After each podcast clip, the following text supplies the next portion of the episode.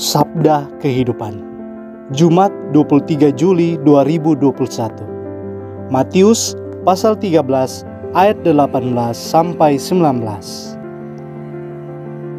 Karena itu dengarkanlah arti perumpamaan penabur itu. Kepada setiap orang yang mendengar firman tentang kerajaan sorga tetapi tidak mengertinya datanglah si jahat dan merampas yang ditaburkan dalam hati orang itu. Itulah benih yang ditaburkan di pinggir jalan. Melalui perumpamaan tentang penabur, Yesus mengingatkan murid-muridnya mengenai sikap hati orang yang mendengarkan firman Allah. Ada yang hanya sekedar mendengarkan tapi tidak mengerti.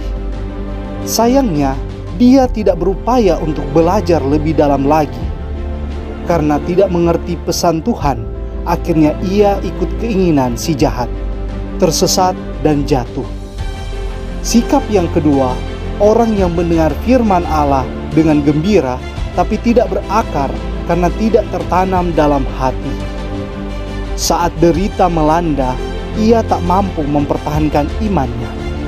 Menyerah begitu saja, bahkan membuang imannya dan tidak percaya bahwa Tuhan tetap setia menyertai. Sikap yang ketiga, orang yang mendengar firman Allah tapi tidak menghasilkan buah. Ia terhimpit oleh kekhawatiran dunia dan terjebak oleh tipu daya kekayaan yang semu. Ia tak mampu keluar dari kekhawatirannya karena lebih mengandalkan kemampuan diri dan kekayaan material yang dimilikinya bukan mengandalkan Tuhan dan tak mau lepas dari ketergantungan pada materi. Hidupnya hampa tanpa makna. Sikap hati yang keempat sungguh menyenangkan Tuhan. Ia berusaha menyuburkan tanah hatinya dengan mencari pengertian mendalam apa arti firman Tuhan. Entah susah atau suka, sehat maupun sakit, untung atau malang, ia tetap percaya Tuhanlah kekuatannya dan sumber hidupnya. Ia terus mengembangkan talenta yang Tuhan berikan, tak henti berbagi kasih, hidupnya melimpah dengan kebaikan Tuhan. Bagaimana sikap kita menanggapi firman Allah?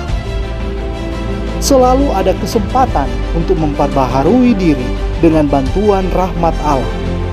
Mari menjadi tanah yang subur agar berbuah sukacita dan damai sejahtera dalam Tuhan. Selamat berkarya, mari libatkan Tuhan dalam segala perkara. Pastor Revitanot PR